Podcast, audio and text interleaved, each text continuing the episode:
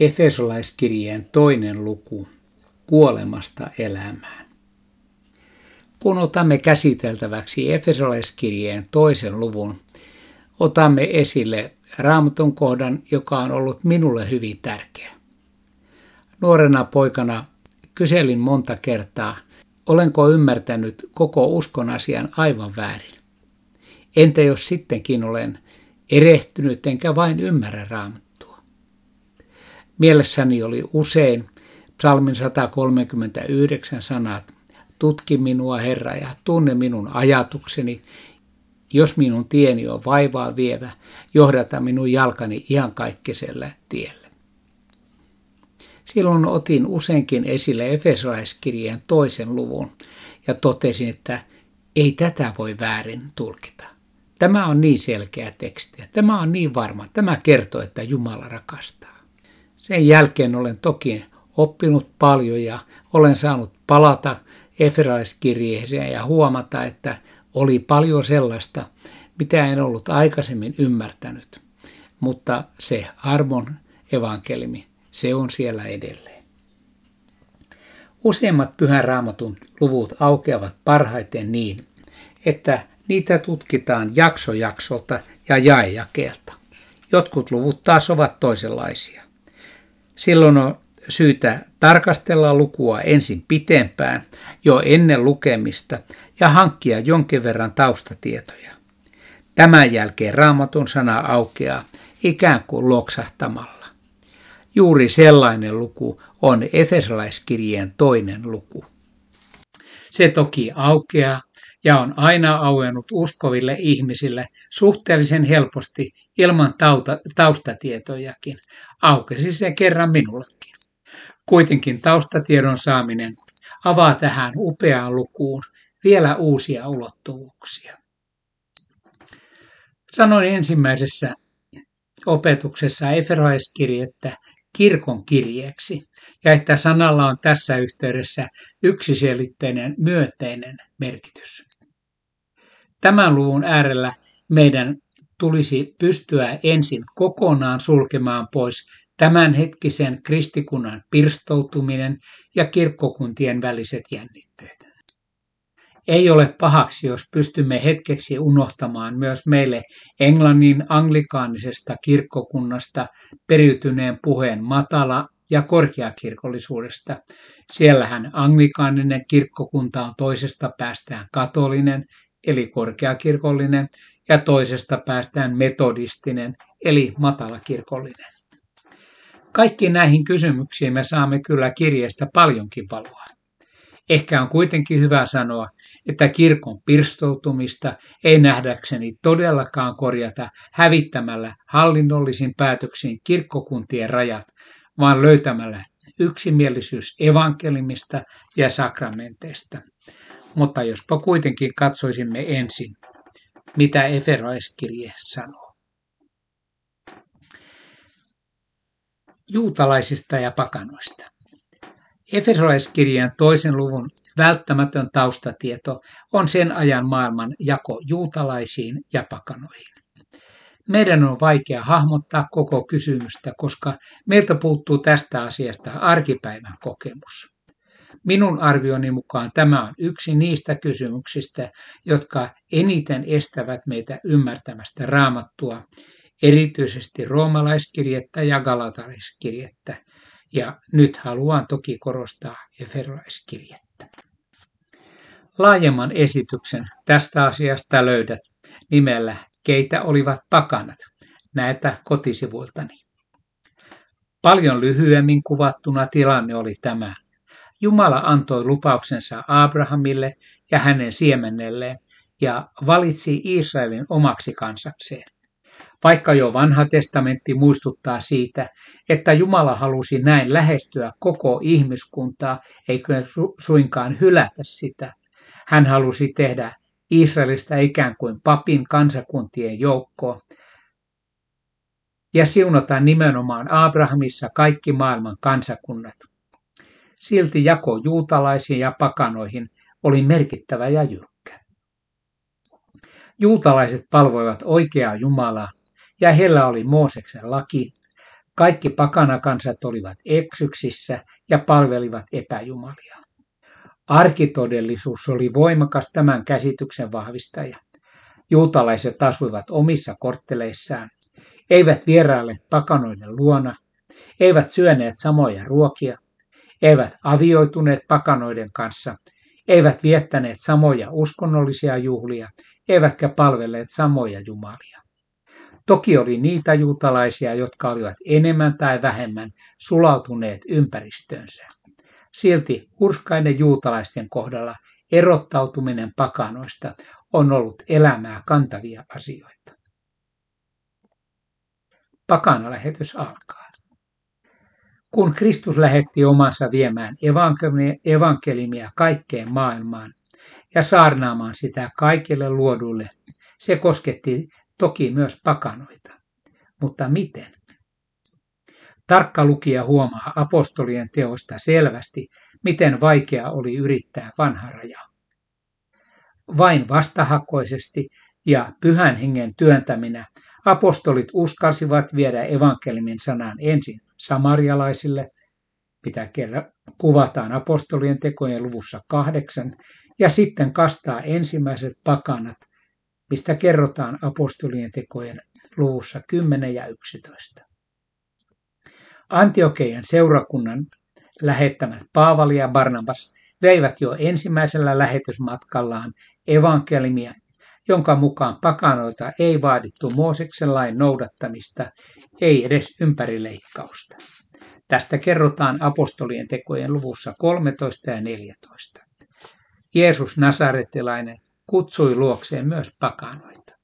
Ankara kiista syntyi siinä vaiheessa, kun joidenkin jerusalemilaisten mielestä uskoon tulleet ja kastetut pakanat eivät olleetkaan vielä oikeita kristittyjä. Heidän oli alettava noudattaa Mooseksen lakia ja ottaa sen merkiksi ympärileikkaus. Jerusalemissa pidettiin tämän vuoksi apostolien kokous, joka on ollut ilmapiiriltään varsin kuuma.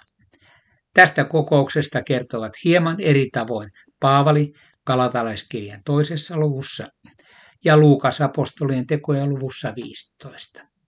Siellä todettiin, että Mooseksen lain noudattaminen ei ole pelastustie sen enempää juutalaiselle kuin pakanallekaan. Pakanat todettiin vapaiksi Mooseksen laista, jota heille ei ollut koskaan annettukaan. Pakanakristittyjen ja juutalaiskristittyjen yhteiselämää helpotettiin joillakin säädöksillä, ja Paavali sitoutui kokoamaan kaikkialla pakana kristittyjen parissa rakkauden lahjan Jerusalemin alkuseurakunnan köyhille.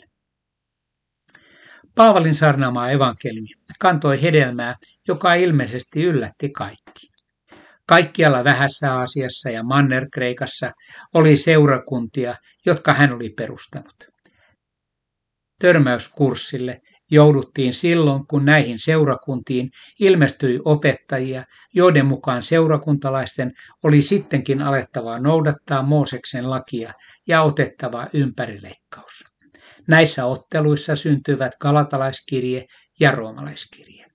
Paavali puolusti viimeisen saakka sitä, että yksin Kristus ja hänen kuolemansa on ainoa pelastuksen syy. Tätä kiistaa selvitelläkseen Paavali lähti lopulta Jerusalemiin, jossa hänet vangittiin. Ja nyt takaisin Efesolaiskirjeeseen. Efesolaiskirjeessä ankarat kiistat ovat takanapäin.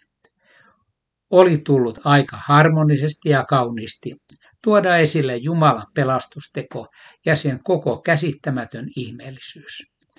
Juuri toisessa luvussa otetaan puheeksi juutalaisten ja pakanoiden suhde. Valtaosa kirjeen vastaanottajista on ollut syntyperältään pakanoita. Nyt olemme siis Efesolaiskirjeen opetuksen ytimessä ja vihdoinkin luemme toisen luvun kymmenen ensimmäistä jaetta. Jumala on tehnyt eläviksi teidät, jotka olitte kuolleita rikkomustenne ja syntienne tähden. Ennen te elitte niiden vallassa tämän maailman menon mukaan, totellen avaruuden henkivaltojen hallitsijaa, sitä henkeä, joka yhä vaikuttaa tottelemattomissa ihmisissä.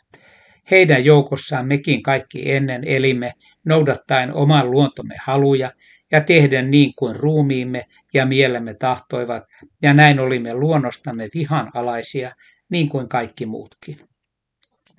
Jumalan laupeus on kuitenkin niin runsas, ja hän rakasti meitä niin suuresti, että hän teki meidät rikkomustemme tähden kuolleet eläviksi Kristuksen kanssa. Armosta teidät on pelastettu. Jumala herätti meidät yhdessä Kristuksen Jeesuksen kanssa ja antoi meillekin paikan taivaassa osoittaakseen kaikille tuleville aikakausille, kuinka äärettömän runsas on hänen armonsa ja kuinka suuri hänen hyvyytensä, kun hän antoi meille Kristuksen Jeesuksen. Armosta Jumala on teidät pelastanut antamalla teille uskon. Pelastus ei ole lähtöisin teistä, vaan se on Jumalan lahja. Se ei perustu ihmisten tekoihin, jottei kukaan voisi ylpeillä. Mekin olemme Jumalan tekoa, luotuja Kristuksen Jeesuksen yhteyteen, toteuttamaan niitä hyviä tekoja, joita tekemään Jumala on meidät tarkoittanut. Efesolaiskirja asettaa voimakkaasti vastakkain sen, mitä kirjeen saajat olivat ennen ja mitä he ovat nyt. Kyse ei ole siitä, että he olivat ennen kaikki olleet murhaajia ja varkaita, mutta nyt ovat kokonaan toisenlaisia. Kyse on siitä, miltä heidän tilansa näytti Jumalan totuuden valossa ennen ja miltä se näyttää nyt. Ennen he olivat kuolleita synteihinsä, erossa Jumalasta ja elivät saatanan vallassa. Efesolaiskirjeessä ilmaisu on vähän kauniimpi, ja elämä osoitti sen, mitä sydämessä oli. Näin he olivat vihan lapsia, eli odottivat vain viimeistä tuomiota ja iankaikkista kadotusta. Kuvaus on itse asiassa aivan sama kuin roomalaiskirjeen ensimmäisessä luvussa. Samoin ensimmäisen tessalonikalaiskirjeen ensimmäisen luvun loppu sanoo saman muutamin terävin sanoin. Pakanat palvoivat vääriä jumalia ja heitä odotti tuleva tuomio. Rajusti vastakkainen sille, mitä oli ennen, on tapahtunut nyt. Jumala, joka on säälistä tai laupeudesta rikas, sanatarkasti käännettynä, rakastui meihin suuren rakkautensa tähden. Herätti meidät kuolleesta elämään yhdessä Kristuksen kanssa, pelasti meidät yksin armosta ja asetti meidät taivaan kansalaisiksi yhdessä Kristuksen kanssa. Näin siis kirjeen vastaanottajat ja samoin me. Olimme ennen kuolleita synteihimme erossa Jumalasta ja matkalla kadotukseen, mutta nyt Kristuksen takia Meidät on herätetty uuteen elämään. Meistä on tullut Jumalan omia ja olemme matkalla iankaikkiseen elämään. Tässä vastakkaisuudessa on lyhyesti kuvattuna koko Paavalin teologian ydin. Se vastakkaisuus on syytä nähdä hyvin voimakkaaksi. Tällä kertaa puhtaaksi viljelystä on pelkkää apua, vaikka siitä välillä ihan syystä varoitetaan. Koko kristillisen uskon sydän on siinä, että koko maailma oli yksi syvä ja synkkä synnin loukko, johon yksikään valonsäde ei loistanut. Se oli kuoleman laakso. Jumala muutti kaiken antamalla Kristuksen kuolla meidän syntiemme tähden ja herättämällä hänet kuolleista. Näin siis Jumalan pelastusteko on tuonut ihmiskunnan aivan uuteen tilanteeseen vastakkainasettelu sen välillä, mitä oli ennen ja mitä on nyt, ei perustu ihmisen elämän muuttumiseen, vaan yksin Jumalan armoon. Siitä, että me olemme Jumalan lapsia, seuraa elämässämme paljon, mutta se on toinen asia, ja siitä puhutaan tässä kirjassa myöhemmin. Sitä ei saa sekoittaa Jumalan armotekoon. Teoreettisemmin sanottuna pyhitystä ja vanhurskauttamista ei saa sotkea toisiinsa. Jakeet 11-22. Mutta kun he ovat pakanoita. Muistakaa, että te olitte synnyltänne vierasheimoisia, ympärileikkaamattomia, niinhän teitä nimittivät ne, jotka ihmisten tekemän leikkauksen vuoksi sanotaan ympärileikatuiksi. Siihen aikaan te elitte ilman Kristusta, Israelin kansan ulkopuolella ja osattomina liitoista ja niiden lupauksista, olitte maailmassa vailla toivoa ja vailla Jumalaa. Mutta nyt Jumala on Kristuksessa Jeesuksessa, hänen veressään, tuonut lähelleen teidät, jotka ennen olitte kaukana hänestä. Kristus on meidän rauhamme. Hän on tehnyt nämä kaksi ihmisryhmää yhdeksi ja kuolemallaan hajottanut niitä erottaneen vihollisuuden muurin. Hän on kumonnut lain käskyineen ja säädöksineen, jotta hän omassa itsessään loisi nuo kaksi yhdeksi uudeksi ihmiseksi, ja näin hän on tehnyt rauhan. Ristillä kuollessaan hän omassa ruumiissaan sai aikaan sovinnon Jumalan ja näiden molempien välille ja teki näin lopun vihollisuudesta. Hän tuli julistamaan rauhaa teille, jotka olitte kaukana, ja rauhaa niille, jotka olivat lähellä. Hän on avannut meille molemmille pääsyn isän luo yhden ja saman hengen johdattamina. Te ette siis enää ole vieraita ettekä muukalaisia, vaan kuulutte Jumalan perheeseen samaan kansaan kuin pyhät. Te olette kiviä siinä rakennuksessa, jonka perustuksena ovat apostolit ja profeetat ja jonka kulmakivenä on itse Kristus Jeesus. Hän liittää koko rakennuksen yhteen niin, että se kasvaa Herran pyhäksi temppeliksi ja hän liittää teidätkin hengellään rakennuskivinä Jumalan asumukseen. Nimenomaan luvun loppupuolen taustalle on ajateltava olemassa ollut kuilu juutalaisten ja pakanoiden välille. Kirjeen vastaanottajat, pakanat, olivat olleet aiemmin kokonaan osattomia Jumalasta, irti Jumalan kansasta ja vailla toivoa. Nyt Kristuksen veri on tuonut heidät kaukaa lähelle Jumalan armon yhteyteen ja osaksi Jumalan kansaa.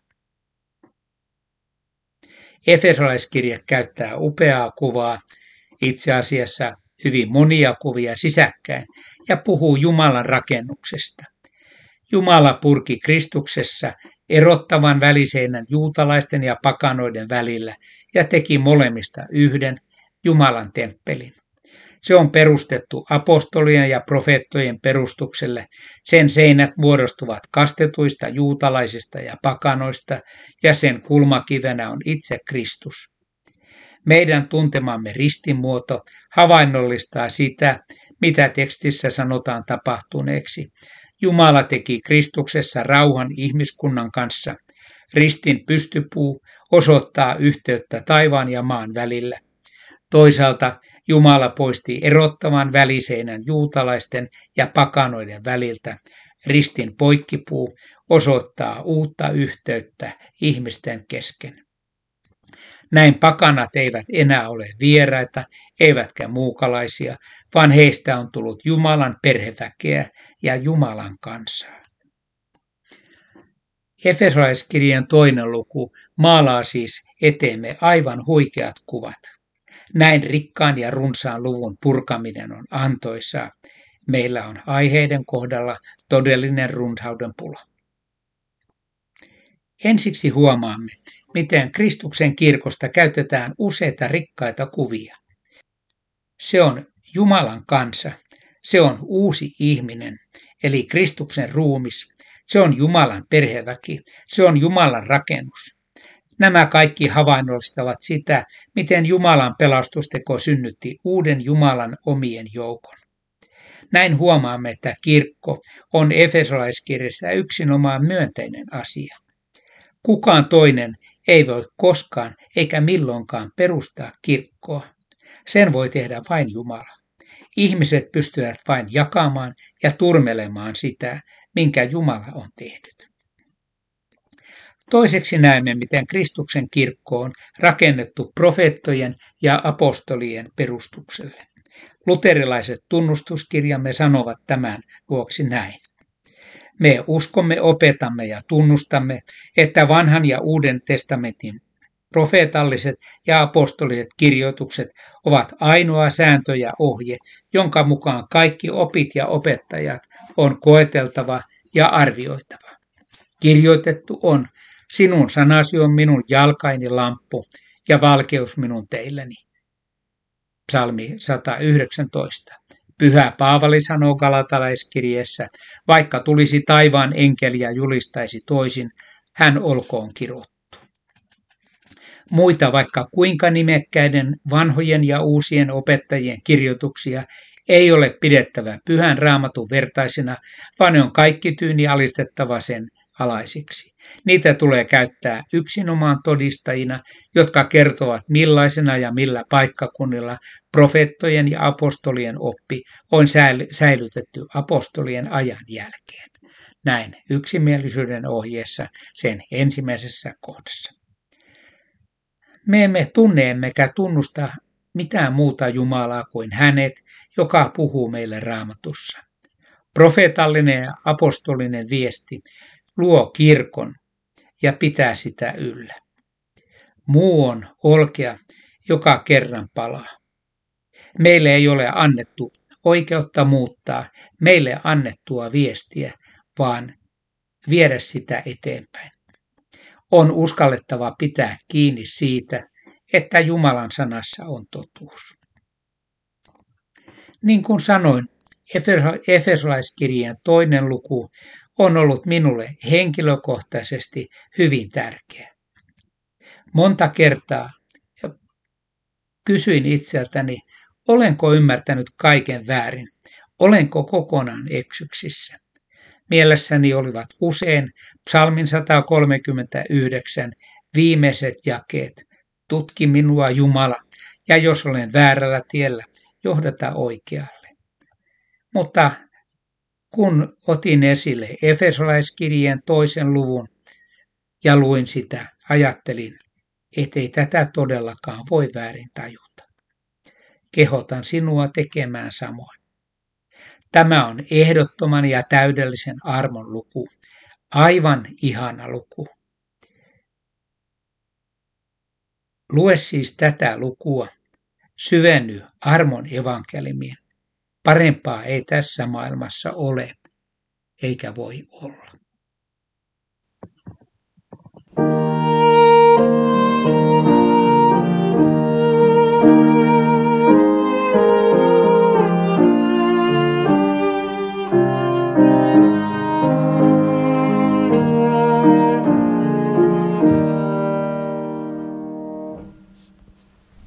Lisää raamattuopetuksia tarjolla osoitteessa koskenniemi.fi.